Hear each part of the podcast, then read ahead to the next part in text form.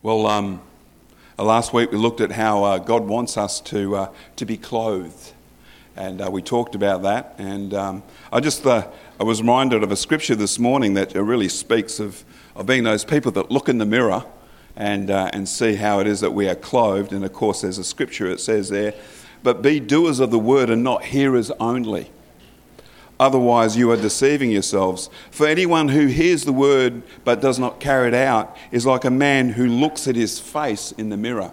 You know, we all go to the mirror, you know, to make adjustments in our lives, don't we? And, uh, and after observing himself, goes away and immediately forgets what he looks like. Now, this is in the context of hearing the word and doing the word, you know, putting it into application. You know, that, that purpose to do the word needs to last longer than it takes us to get to the car park, you know, and get into our car and drive home. It needs to last longer than that, that desire to do the word, to put it into practice uh, in your life. And after observing himself, goes away and immediately forgets what he looks like. But the one who intently looks into the perfect law of liberty and continues to do so, not being a, hear, a forgetful hearer, but an effective doer, he will be blessed in what he does. You know, it's that application, putting the Word of God into practice in our lives is so very important. And again, uh, we've uh, been looking at how God wants us clothed, how God wants us uh, walking out in the world. And uh, it speaks of how people will see you when you talk about your clothing. Now, I'm just going to ask did someone go in there and put the temperature up on the aircon? Okay, I will find you. It doesn't need to be 26 degrees, all right, you locals. Okay, 24 is about right, and that's pretty good. That keeps us going. That's fairly general. Thanks, Robin. um, in how many of you know that your testimony is important? Um, God, you know, doesn't want you to fit in because you know, uh, because you sort of know how to speak the, the language of the crowd. God wants us to speak a different language. God wants us to speak the word of God and come from that place. And, um, you know, that's just uh, silly to think that we fit in by, the, by using the same language that the world uses. You know, we need to ensure that we change that. And, um, you know, if you missed last week's message, you can go on the VLB website and you can uh, listen into the podcast. But what's, in, what's absolutely essential to know um, is that clothing is something we put on every day. You know, it's a daily commitment, isn't it, to how we're going to dress, how we're going to prepare for the day that's ahead of us. Every day we choose what we wear. And, and that's true spiritually as well. And um, just want to bring up these slides as uh, we continue. Just, a, just as a bit of a recap, the one verse there, and I believe this is important for today as well. Above all, in Colossians 3, verse 14 and 15, it says, Above all, above all, clothe yourselves with love which binds us all together in perfect harmony. And let the peace that comes from Christ, or that comes from Christ, rule in your hearts. For as members of one body, you are called to live in peace. And always be thankful. Always be thankful. Great scripture. You know, the truth that we need to see here is, is that love doesn't stop people from offending you. Okay? So it's not a, it's not a force field against offense. You know, being a person who walks in love is not a force field that stops people from offending you. You, you, you see, it's our old nature that wants retribution, payback, revenge. Uh, and that's a lie from the enemy that just keeps us in conflict and unforgiveness, and even worse, judgment. And what triumphs over judgment? Mercy doesn't it? Mercy always triumphs over judgment. So we want to get to the place of mercy way before we get to the place of judgment. Amen? You know, the classic saying, um, you know, when, when people speak of how they've been hurt, they've got this saying, and you've probably heard it I'll forgive, but I'll never forget. Who knows that one? I'll forgive, but I'll never forget. And it's an excuse for many to go on holding on to a grudge and legitimizing that grudge that they're holding. You know, you may well remember what's been perpetrated against you, but as long as you do it with a memory of an offence against you that you've now already forgiven. Okay? A memory of an offence that you've now already forgiven. It's okay. Sometimes you can't forget things that occur to you. And it's good to get past them. Good to get to that place where you can now put that little victory flag in and say, that doesn't affect me anymore, you know, because I've overcome through forgiveness. You see, holding unforgiveness towards someone doesn't stop the other person, it stops us. Stops us from going where God wants us to go. It holds us out of the place and the position that God has for us. It causes us to stumble.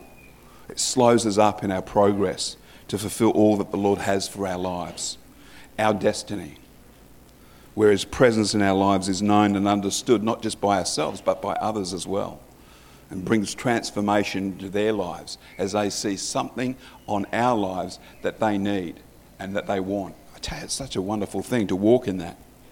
Of all the spiritual clothing that we should have on, notice love is above all.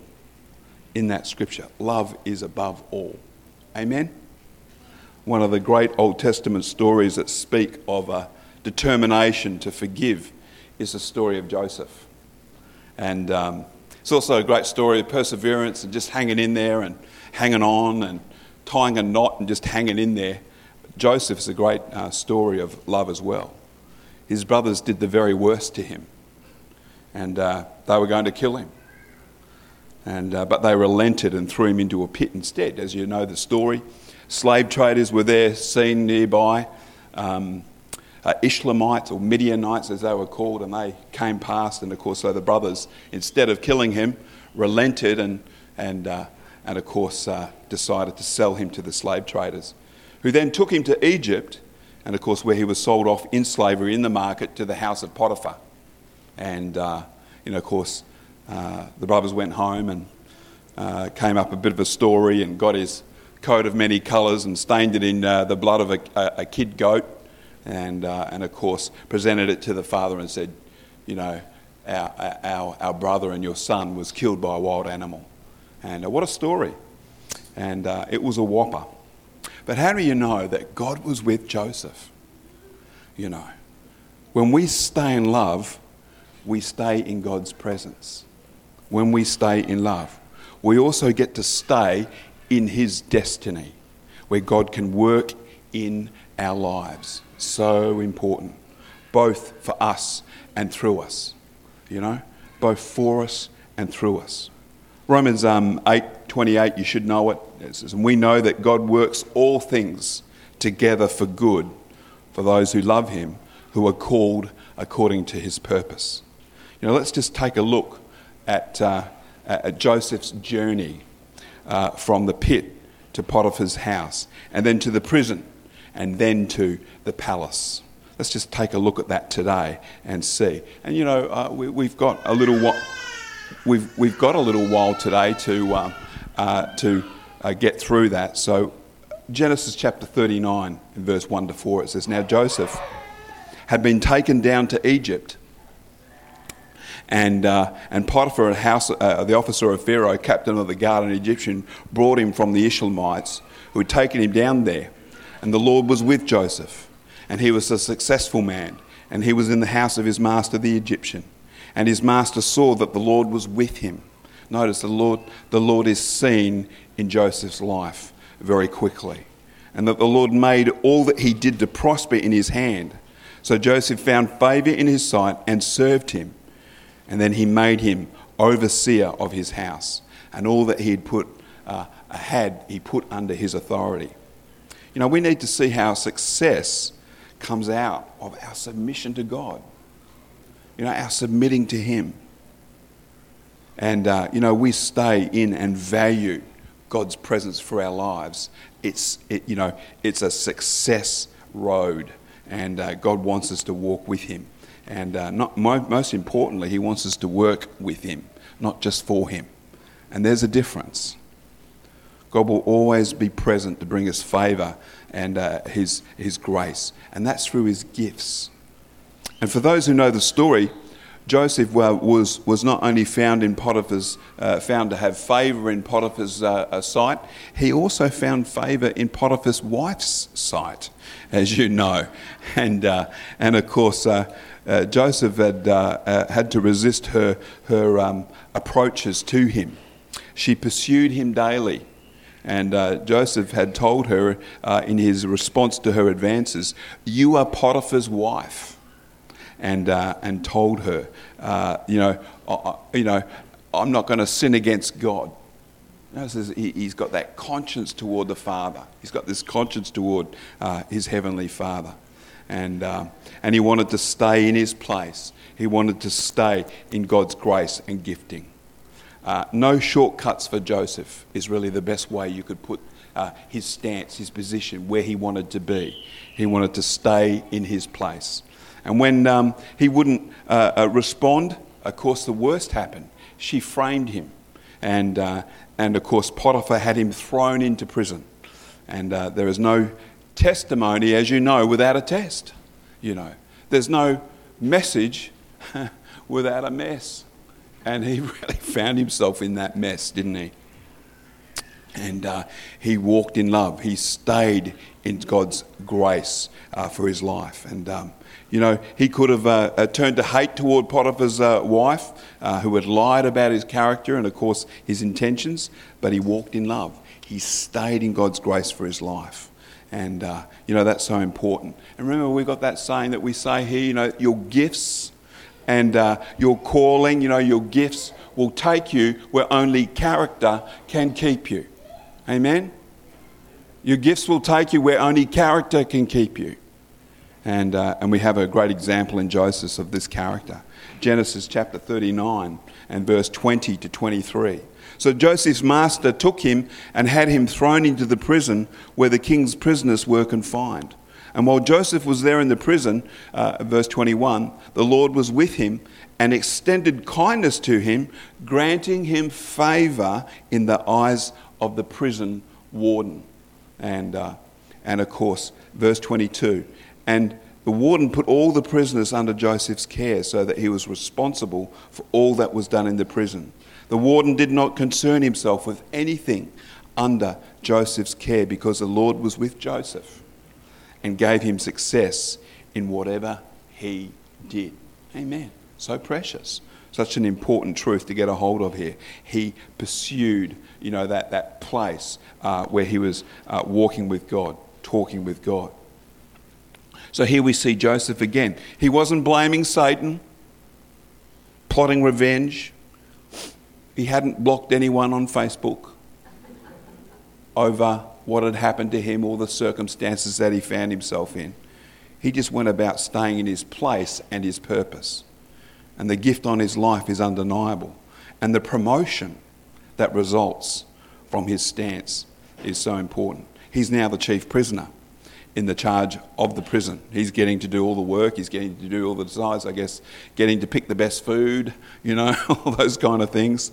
But the, the message is don't despise the day of small things. You ever find yourself being promoted and you think, hey, that's not a really big promotion, watch out. God's got the end in mind. You see, He's the Alpha and the Omega, isn't He? He knows the end from the beginning, you know. And every time we make a fresh start, guess what? He's there just as good as he was in the first place. Just working the same way, same anointing, same ability. Genesis chapter 40, in verse 1 to 5, it says, There's some time later, the king's cupbearer and baker offended their master, the king of Egypt. Verse 2 And Pharaoh was angry with, with his two officers, and the chief cupbearer and the chief baker, and imprisoned them in the house of the captain of the guard the same prison where Joseph was confined. The captain of the guard assigned them to Joseph, and he became their personal attendant. And they had been in custody for some time. Both of these men, the Egyptian king's uh, cupbearer and baker, who were being held in the prison, had a dream on the same night. And each had a dream that had its own meaning. We'll just go to verse 6 through to 8. It says, When Joseph came to them in the morning, he saw that they were distraught so he asked the officials of the Pharaoh who were in custody with him in the master's house, Why are your faces so downcast today? We both had dreams, they replied, but there is no one to interpret them. And get this. And Joseph said to them, Don't interpretations belong to God? Tell me your dreams. So he knew where he stood with the Lord. He knew that he could hear from God and he could know some things. He had a God lens that he could see through. Amen? God lens. Tell me your dreams. And Joseph goes on to tell the cupbearer and the baker the interpretation of their dreams and makes it known that the interpretation is from the Lord. And, uh, and he reminds the cupbearer to not forget him. But he does anyway, and of course, he has to stay in that place for another two years. You know, the truth is here, it's not the, the prison that confines us. It's, you know, it's love and forgiveness is the thing that sets us free. Remember that. Uh, bitterness and unforgiveness will bind you up. We've got to remember that. We've got to remind ourselves of that. So Joseph is still in prison for two years, but I tell you, he's free. He's free in God because, he's, because of his forgiveness and love in his heart. And gets another opportunity for the gift of God in his life to make room for him. Because that's what your gift will do. It'll make room for you. Genesis chapter 41 and verse 14, it says So Pharaoh sent for Joseph, who was quickly brought out of the dungeon after he shaved and changed his clothes. He went to Pharaoh, and Pharaoh said to Joseph, I've had a dream. He'd heard about this from the cupbearer. And uh, I've had a dream, and no one can interpret it. But I have, uh, but I have heard it said of you that when you hear a dream, you can interpret it. I myself cannot do it, Joseph replied. We must always remember where the gift comes from and give glory to God for the gift. You know, for it, you can't you can't say, "Well, aren't I so good?" You can't do that. Always got to give glory to God. I myself cannot do it, Joseph replied, but God will give Pharaoh a sound answer.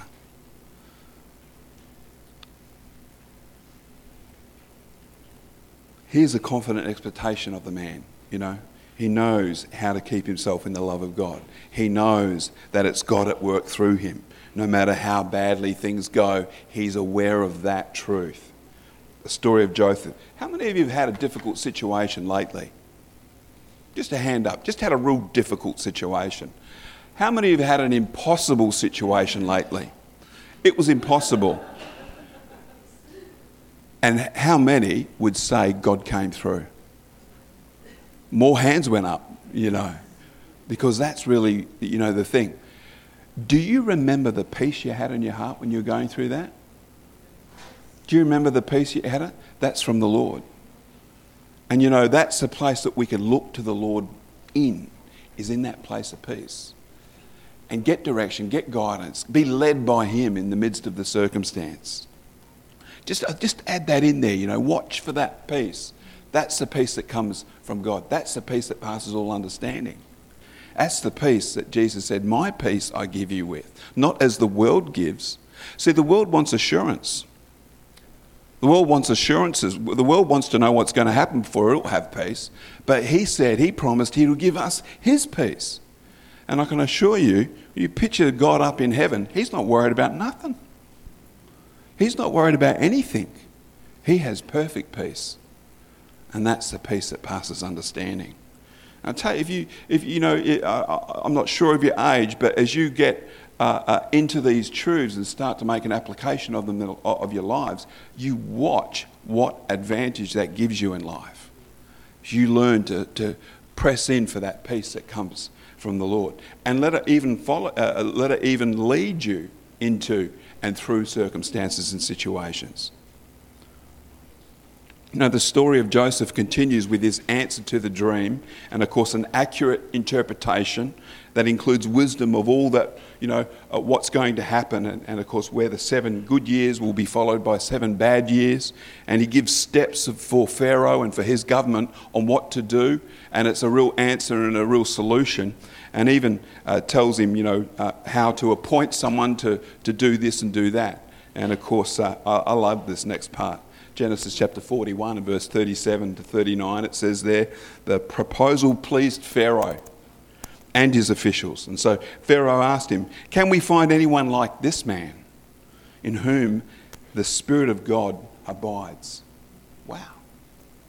And then Pharaoh said to Joseph, Since God has made all this known to you, there is no one as discerning and wise as you. You shall be in charge of my house, and all my people are to obey your commands. Only with regard to the throne will I be greater than you. In other words, I'm going to give you all authority, just don't sit in my seat. I think that's how that goes. just don't sit in my seat, all right? so, you know, Joseph, through the gifting of God upon his life, is brought into great favour and causes, and, and he causes Pharaoh and Egypt to prosper during the, uh, the famine, selling the grain that they had uh, stored up and, uh, and stockpiled during the good years. And if you read on, it speaks about how they also uh, uh, sold all their livestock for that grain over the ensuing seven years, and even their land. And Pharaoh became very prosperous during that, during those seven years, the final seven years of the famine. But how's this? If you know the story, um, you know, his brothers and his father are restored to relationship with Joseph. We haven't got the time to go right through it this morning. But when, when, when Jacob dies, the brothers of Joseph say to themselves that Joseph will now take revenge on them. And they go, What do we do? What do we do? Now that, now that dad's passed away, he's not going to hold back. He's going to you know, have revenge on us. And, uh, and of course, Joseph has an answer for them, and it's just such a beautiful thing. And I want to read it to you from Genesis chapter 50 and verse 15. And uh, when Joseph's brothers saw that their father was dead, they said, What if Joseph bears a grudge, has unforgiveness? Then he will surely repay all of us for the evil that we did to him. So they sent word to Joseph saying, Before he died, your father commanded. This is what you are to say to Joseph I beg you, please forgive the transgression and sin of your brothers for they did you wrong. So now, Joseph, please forgive the transgression of the, of the servants of, of uh, the God of your father. When their message came to him, Joseph wept. Joseph wept because they didn't know how he was walking. They didn't understand where, you know, the love and the forgiveness that he's operating in, the, the position that he was keeping for himself in life's circumstances. Genesis chapter 50 and verse 18. And we love this part too. It says, His brothers also came to him and bowed down before him and said, We are your slaves. I think we would call that come, came grovelling. Came grovelling. Verse 19. But Joseph replied, Do not be afraid. Am I in the place of God? You know, in other words, is it, is it up to me to take revenge? Is it up to me to get retribution? You know? As for you, what you intended against me for evil, God intended for good. In order to accomplish a day like this, to preserve the lives of many people. Therefore, do not be afraid. I will provide for you and your little ones. So Joseph reassured the brothers and spoke kindly to them. You know, we need to push through the evil that happens to us sometimes, people. You know, we really do. We need to push through that. You know, even though it hurts like crazy, the evil that is perpetrated against us at times, where you think, when is that going to stop? We need to push through to love and forgiveness because that's what sets us free. Because the good that comes of it is not just for us, but for others as well, and can bring liberty and blessing to them. You know, what did Jesus say? Pray for your enemies. Bless them that persecute you.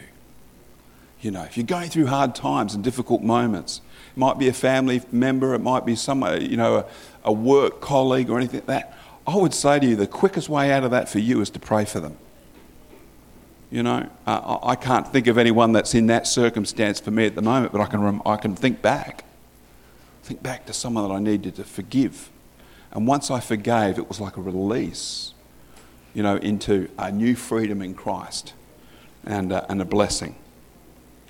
And uh, it's a sweet thing, you know, when uh, even your enemies are made to be at peace with you. That's a great thing. And you know it's from God. You know, it's His doing. I love these verses. I want to finish off on these ones today. 1 Peter chapter 3 and verse 8 to 12. It says, Finally, all of you, be like minded and sympathetic. Love as brothers Be tender hearted and humble. Do not repay evil with evil or insult with insult, but with blessing. Because to this you were called. Why? So that you may inherit a blessing. You were called to that so you can get a blessing out of it. You know, the, the evil that was intended, God wants to turn it around for good, but you've got to do your part. I use that little DNA cliche. If we'll do our part, God will do his part. Let them go. Let them off the hook. Forgive. Be kind and generous. You know, be a blessing. Pray for them. Verse 10, we'll read on. 4, and I love this one. Just really let this one sink in. For whoever would love life and see good days. Stop. That should be all of us.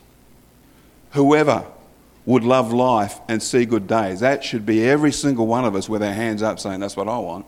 I want to love life and see good days. He then tells us what to do. Must keep his tongue from evil. You know, that little member. I say often that, you know, as a, as a new believer, as a Christian that started to learn some things, one of the first things I had to learn was to get where God wanted me to go, the problem was right under my nose. You know, the problem that was, that was confounding me and causing me to stumble continually was right under my nose. It was in my mouth. The thing I was saying, the confessions I was making over my life and circumstances and situations, always saying the contrary thing to what God's word said. And as soon as I started to learn that I could speak God's word, I could speak His blessings, I could speak His promises, things started to turn around. Don't wait till you hear that from me another 20 times, church, to get a hold of it and start making the change yourself in your life. Start speaking God's word, start saying what He says. He's designed it that way so that we can see the reality of it in our lives. Whoever would love life and see good days, Amen. But there's something I need to do. He must keep his tongue from evil and his lips from deceitful speech. He must turn from evil and do good. That's fairly straightforward, but sometimes getting that tongue to line up, you know, getting that mouth to sort of do what it's supposed to do. He must turn from evil and do good. He must seek peace and pursue it. For the eyes of the Lord are on the righteous and his ears are inclined to their prayer. But the face of the Lord is against those who do evil. And who can harm you if you are zealous for what is good? You know, um, harmony, um, church harmony is very much one of our core values as a church. And harmony allows us to dwell together in unity. Harmony allows us to get through those moments when we might rub each other the wrong way. That's very much a church value, a, uh, a harmony value, a unity value. And of course, unity can only come by an attitude of love and forgiveness toward one another. Letting, letting those scores just go. You know, where you feel someone's done wrong by you, let it go. Let it go quickly. Don't hold long accounts and say, you know, I think it was John F. Kennedy who said, um, I forgive everybody but I remember their names. Don't be like that, you know. We need to be those ones that quickly forget and quickly forgive. Amen. Why don't we pray? I don't know how to finish today. I might ask the, the worship team to come on up. And I just share a little testimony too as, a, as the team come. Um, one of the things that uh, uh, we were blessed, uh, uh certainly I was blessed to be involved in this week, was a prayer meeting. And, you know, Zoom is one of those uh, uh, things that you can do now to uh, uh, pray and, and uh, get with other uh, church leaders. And I had occasion to get with uh, leaders from right around the nation. There's only a few of us, but we had occasion. And we we were praying very much for the nation, so very kind of high level governmental prayer. We're praying for the nation. And, and God was dropping prophetic insight and all kinds of things into that prayer meeting, and quite powerful. And uh, we had occasion during that prayer to pray for our our Prime Minister and the government of the nation, of course, what they're dealing with now with the COVID and, of course, particularly the Delta strain, really praying that, that uh, they would be really uh, uh, used of the Lord to, to bring about wise steps that would help us to get through this as a nation. We've done pretty good so far, I believe, you know, compared to other places and other nations. And, um, and we should be thankful to the Lord for that. But we uh, prayed uh, uh, this week as well for Martyn Iles of ACL. And of course, uh, in praying for Martyn, uh, we really felt that we had some breakthrough uh, for his uh, particular circumstance that just arose just recently. I even put something out there for some of you to sort of get involved in in praying for that. But uh, we prayed specifically, you know, it was on Thursday we had that prayer, and one of the uh, prayer members, prayer, prayer members of that meeting said that they felt that permission had been released. Permission was released, and she said it really emphatically. She says, she just said, permission was just released right then right at that moment. And uh, sure enough, on Friday, guess what happened? They got the permission to go back into those, uh, into those public places. And, I mean, what a ridiculous stance that was anyway, try and stop you know, uh, a free speech in such a way. But we, we have to stand, church, and you know, our weapon is prayer. It's the sword of the Spirit, you know, which is the Word of God. And we should be out there praying and, and, and, and pushing back those, those dark forces that are trying to erode and, and I guess in some uh, respects, stop the church from going forward and stop God's purposes from being fulfilled. And uh, I just encourage you to keep praying, you know, to be uh, praying for our nation. You don't have to pray specifically. It's not about party politics either. It's about God's will being done in the earth. And uh, we get behind that. Amen. Praise the Lord. So God bless you all, and we're just going to go out with a song.